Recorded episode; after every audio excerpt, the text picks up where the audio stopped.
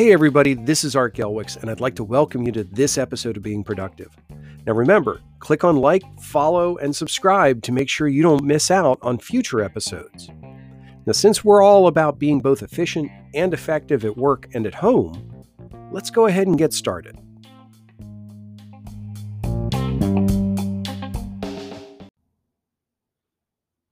Hello, everyone. As I mentioned last episode, I'm trying to get back into the swing of things and recording on a more frequent basis. So here's week two in a row. We'll see if we can make it three next week. This week, I wanted to kind of do a little catch up work, give you some updates on what's been going on, uh, follow up on last episode, talking about the task management exercise I'm doing in OneNote. Also, to discuss a little bit my thoughts on an article I read from the Slate regarding the current employment situation that people have, specifically when it comes to interviewing. I also want to talk a little bit about a blog post I released this week talking about wearable technology. And this is something that we're going to be digging into on the cross platform podcast tomorrow in more detail as to how it applies, but I wanted to pl- supply some context here to explain a little bit about where I look at wearable technology from. And finally, this week on Productivity Cast, we started into a series exercise of recordings that'll be released later on in the year around terminology for productivity. And I'm struggling a little bit with one of the terms that we came out with one of the standard terms, productivity itself.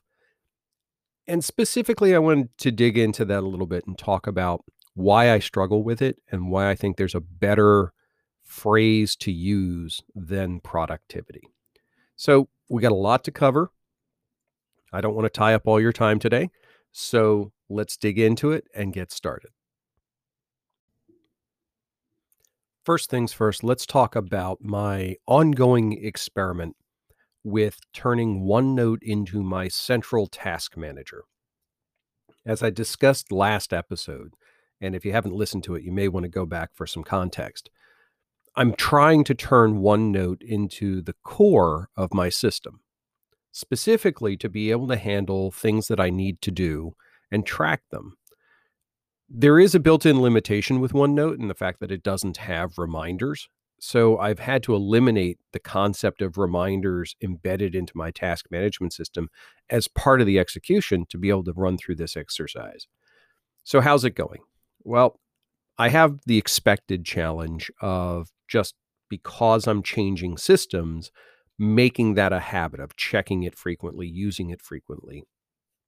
There is a nice feature within OneNote on the Android platform that allows me to send specific pages or specific sections directly to my launcher to make them icons as if they were applications. That's really useful. I've started to use that not only around my weekly task list, but also specific activities. For example, this past weekend, I created a targeted task list just for the things I was going to do on Saturday because I had a busy day of chores on Saturday and I added a shortcut for that list to the launcher. So I was able to at any time just tap it and see what was going on on Saturday. It isolated and allowed me to focus on what I was doing for that day. Downside of that is it does pull it away from the rest of the applic or the rest of the task items. So it made it a little difficult to then pop out and remind myself that I may have something else in another list. That multiple list challenge works really well on the desktop. It's much it's appearing to be much more of a struggle on mobile, but we'll see how that goes. Another benefit of this setup though, it is very adaptable. I've gone through and I've created task lists for various activities and I've modified the structure. I don't have to have all my task lists work the same way. Some of them are working in as you would have just a regular checklist, some in an outline format. Some of them are also including additional columns of data. I'm creating tables within OneNote to include things such as I was working on the podcast episodes, which episode a task is related to, to make sure I can work through the sequence and not have anything fall through the cracks. So that ad- adaptability in the structure of organizing my tasks has been very, very useful. Uh, there is a problem though, and this is a problem that I'm I'm running into hard, and I'm not sure I have a way to resolve it as of yet. And the problem is the notorious problem that OneNote has with its inconsistencies between functionality in application versions. The immediate problem I have is this I've created lists within OneNote Desktop that provide me consolidated sets of tasks around topics. So I have an automotive list, I have a podcast list, I have a blog list, I have a project list, I have multiple project lists. And I've been taking advantage on the desktop, the ability to link between pages to easily get back and forth. So, for example, when I have a task list within OneNote that, let's say, for example, deals with the cross platform podcast, there's another page that includes important reference information, links, graphics, and that sort. On the desktop, it works great because I just create a link between those two pages and I'm able to jump back and forth, and the flow is almost effortless.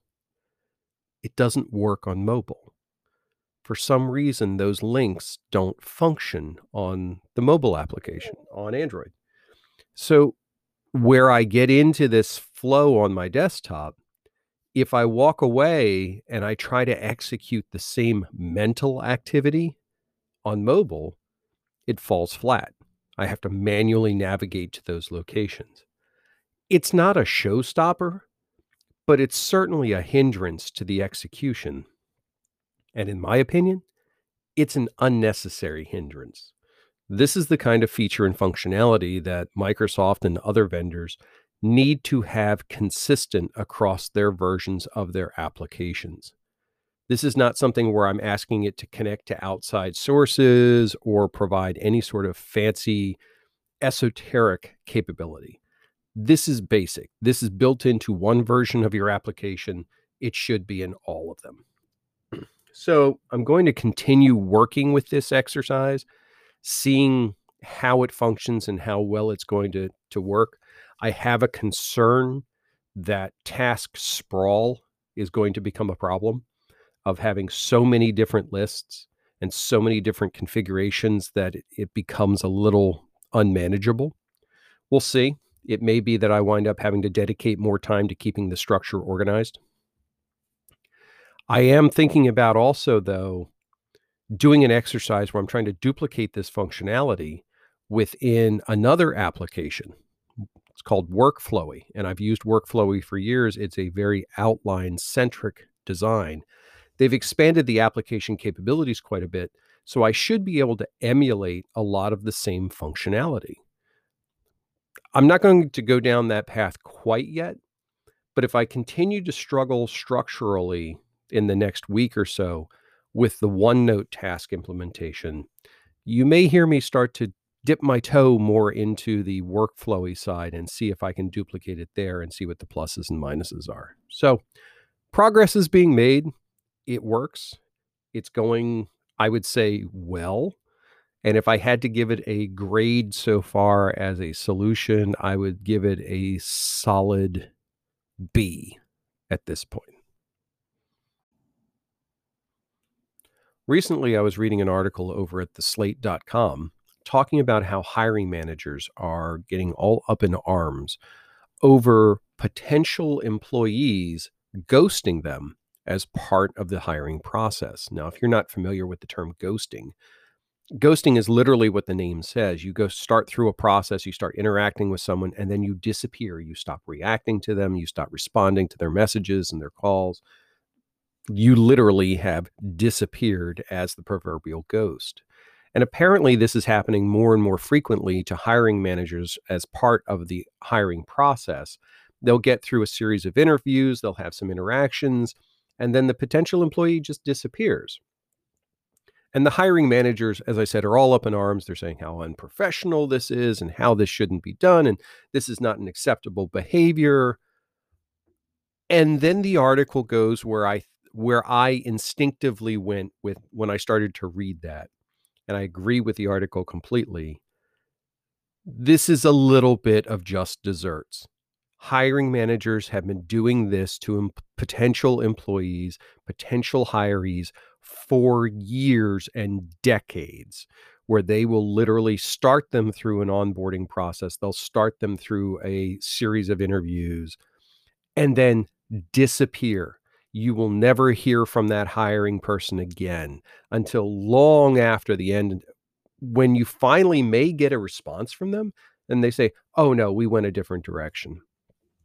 If that is not the core of unprofessionalism in modern society, I don't know what is.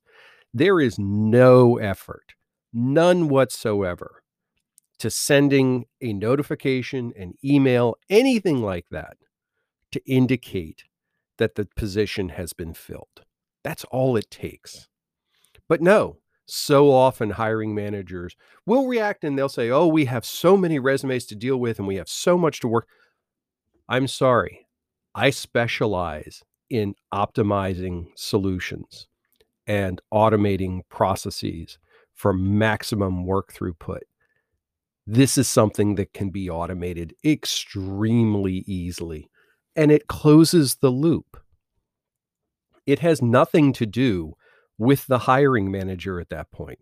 It has everything to do with the perception of that company by that potential employee and who that potential employee is going to communicate with after the fact. So, when you think about the last time you've gone through a hiring process and you start in, and, and maybe it's something as simple as you've reached out about a, a posting and you submit a resume and they say, Oh, yeah, we'll do an interview. We'll do a couple of interviews. And they respond back. And then you hear nothing. That is exactly what these hiring managers are complaining about is happening to them now.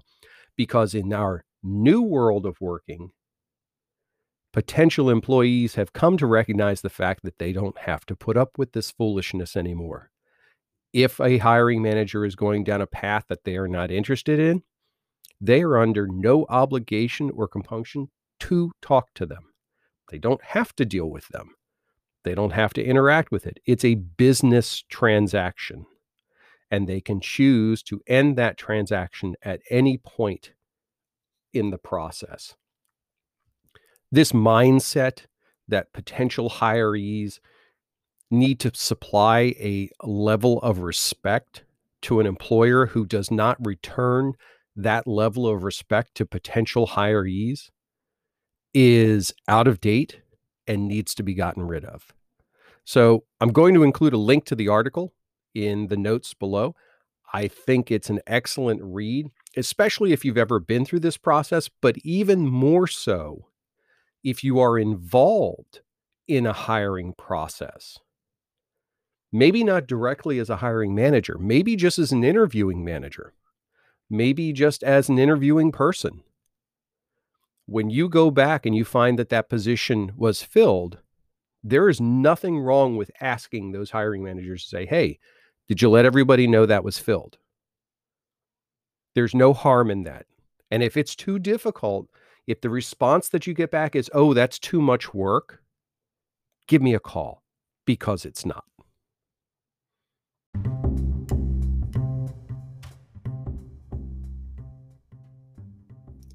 If you're like me, you've built your productivity platform using a variety of hardware, various software, and adaptations of a number of different productivity methodologies. So often, we're not locked into one single tool or solution, but we cross many different options to create a platform of our own. That's what my new podcast, Cross Platform, is all about. You see, each week, Augusto Pinaud from Productivity Cast and Anything But Idle and I get together to discuss the opportunities and challenges that arise from creating custom productivity platforms. We explore hardware, software, and methodologies in an informal way, discussing how we've put them to best use, as well as the problems we've encountered. We record our shows live on YouTube and then publish the podcast for your listening pleasure wherever you get your podcasts. Come join us for a live recording, watch the show on YouTube, or catch the podcast of cross platform each week. If you're trying to get the most out of your personal productivity platform, well, cross platform is the podcast you should be listening to.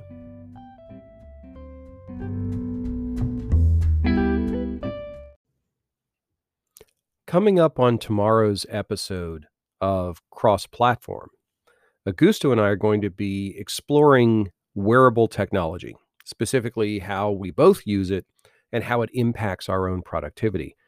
And today I posted a blog post exploring that idea a little bit, but I wanted to take some time here on the podcast to give some context around where I come from when it deals with wearable technology and how it fits into my world on a daily basis. And I believe that context is very important because when you look at wearable technology, it is a very personal thing. It is the one piece of technology that is closest to your being, to not sound too profound. I wear a Samsung Galaxy Watch. I wear the newest version of the watch. I have been wearing a Samsung Galaxy Watch for probably about three years now. Uh, I had the Frontier before that. I've also had a Fossil Wear OS watch because I wanted to try the operating system and the tech. I was sorely disappointed in the operating system, not so much the device. The Fossil watch was a nice enough watch, very nice design, but its implementation of Wear OS just was horrendous.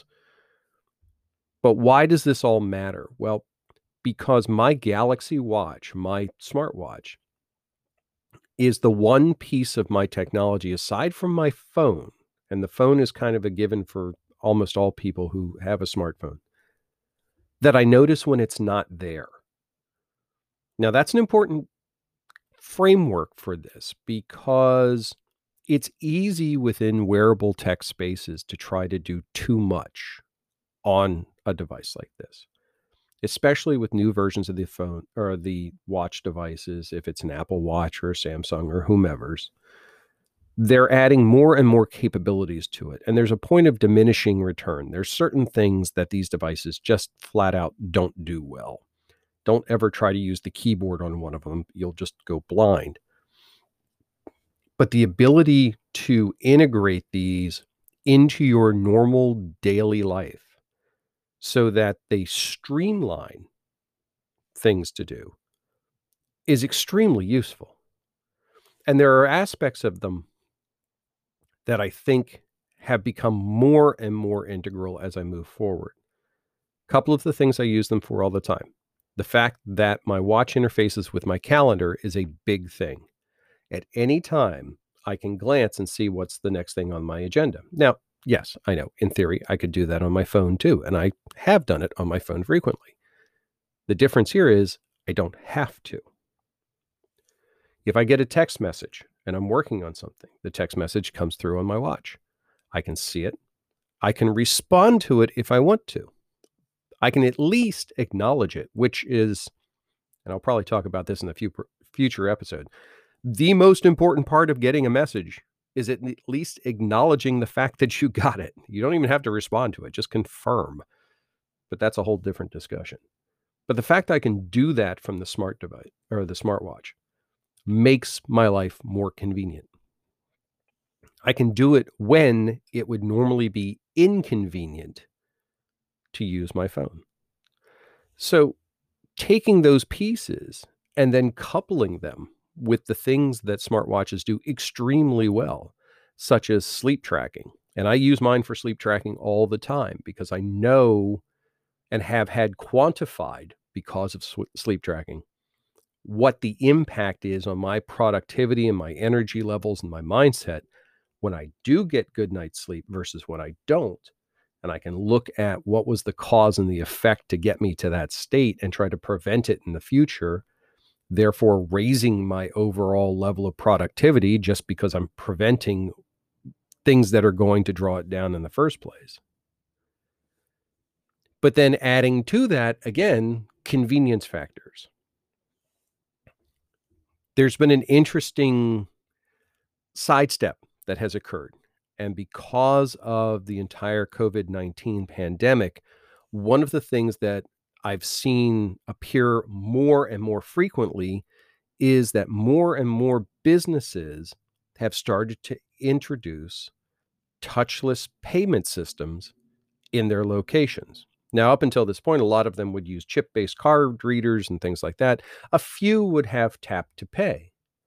But this is becoming more and more common. More businesses are starting to have these for obvious reasons related to the pandemic. But the bonus is I use my watch to pay for things all the time now. I just tap, done. And it's something that has been around for quite a while. If you're an Apple Watch user, you probably have used that feature. You may have configured it. I had limited success with that before in the older versions of my watch, but in this current version, it seems to work pretty seamlessly. This is why smartwatches, wearable technology is really important. And I mentioned it in the blo- in my blog post that when you need wearable technology, it needs to do its job efficiently and effectively. When you don't need the wearable technology, it needs to be invisible. And that to me is the measure of a good implementation. Now, I'm going to add to this pile a little bit. I've been talking about my watch constantly, but there's another piece that I would add into that, and that is my set of Galaxy Buds 2 earpods these have become a very important part of what I consider wearable tech. Now, I know a lot of us don't think, okay, why would I consider my my earphones wearable tech? Well, one, it's tech. Two, you wear it, so that's the obvious part. But the functionality that has started to expand into these devices, and we, and if we look at those on the Apple side with the new AirPods, uh, the ability to do things such as when you receive a message, have the message read to you through the earbuds automatically is very compelling. I actually use it quite a bit more than I expected to. The ability to have earbuds that will switch automatically between the devices you're using. In this case, I was using my Samsung tablet. I had my earbuds in, watching a movie, and I got a phone call on my phone my earbuds automatically switched over. Now, during the Samsung uh, hardware announcements, my reaction was, "Oh, okay, that's that sounds neat. When would I ever use it?" The first time I used it, I realized that this is a very powerful feature. This is a very compelling feature because it made the process more efficient, ergo, making me more efficient in the process. So, I consider these little guys part of my wearable tech. I do not have any smart glasses or anything like that. Uh, I doubt I will probably go down that path just for various reasons and the fact that I live in glasses all the time. But I think as we start to look at wearable tech in more detail, and as I said, we're going to explore this more deeply in the next episode of Cross Platform, we should be taking into consideration what our expectations are of the wearable tech, what we know it can do well, and don't try and make it do the things that we know it can't. Don't try to force it because if you force it, you diminish the overall experience and you make it less effective for you. Last but not least, I want to talk a little bit about a project that we're working on over at Productivity Cast. And we just started this week with exploring productivity terminology. Now, these will be future episodes that'll be coming out. But as we started to dig into this, and I did my own research around where some of the terminology has originated and what what some of the terms truly mean I keep getting stuck on probably the most basic term we have, which is productivity. And if you look up the definition, it has everything to do with producing things, which kind of makes sense. It's in the name. But production and productivity is so often tied to velocity rather than quality. And that's where I'm having a problem with this. You see, when we talk about being more productive, the concept is is getting more work done. But it has no discussion as to how good is that work that you're producing. I could potentially be highly productive and produce very poor quality work. I produce a lot of stuff, but it's not very good. And we see this with, say, cheap manufa- manufacturing processes. You go and order something and it's pennies on the dollar. You can get massive quantities of those items, whatever that widget is. But there's a lot of errors, there's a lot of mismanufacturing, there's a lot of inconsistencies, but it's still productive unless you expand the definition of productivity to include the quality of the overall work. And I think this is where I'm going to start to try to change my lexicon a little bit. Even though you'll hear me use the term productivity and it's in the name of the show, and I'm not going to go change the name of the show anytime soon, I want to focus productivity around the delivery of quality work increasing the delivery of quality work.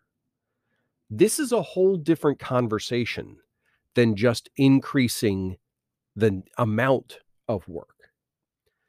And I think this takes us down the right way of thinking because now we start to explore what are all the things that reduce the quality of our work not so much the things that hamper the amount of work we can do, but what are the things that hamper the amount of good work we can do? And there's a number of us, we talk about it in the show.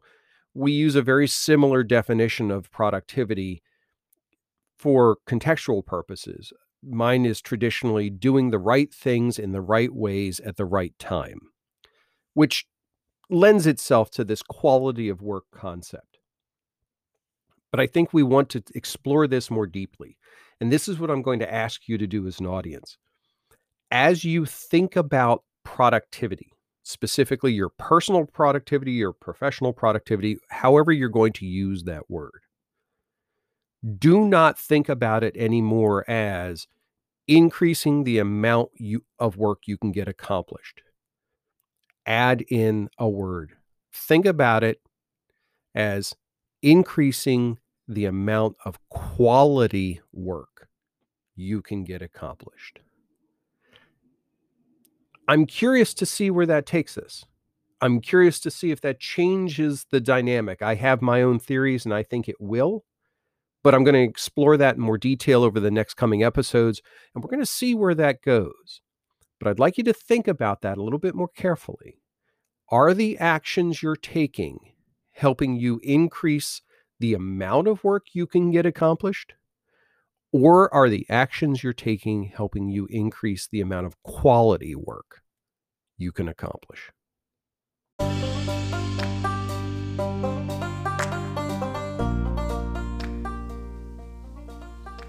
Thanks for listening today. If you found this interesting and useful and you'd like to hear more, make sure you subscribe to Being Productive on the podcast app of your choice so you never miss an episode. We'd also love it if you'd become a supporter of the show by using the link in the show notes. Also, please like and share this and other episodes so we can help as many people as possible in being productive. Thanks again, and we'll catch you next time.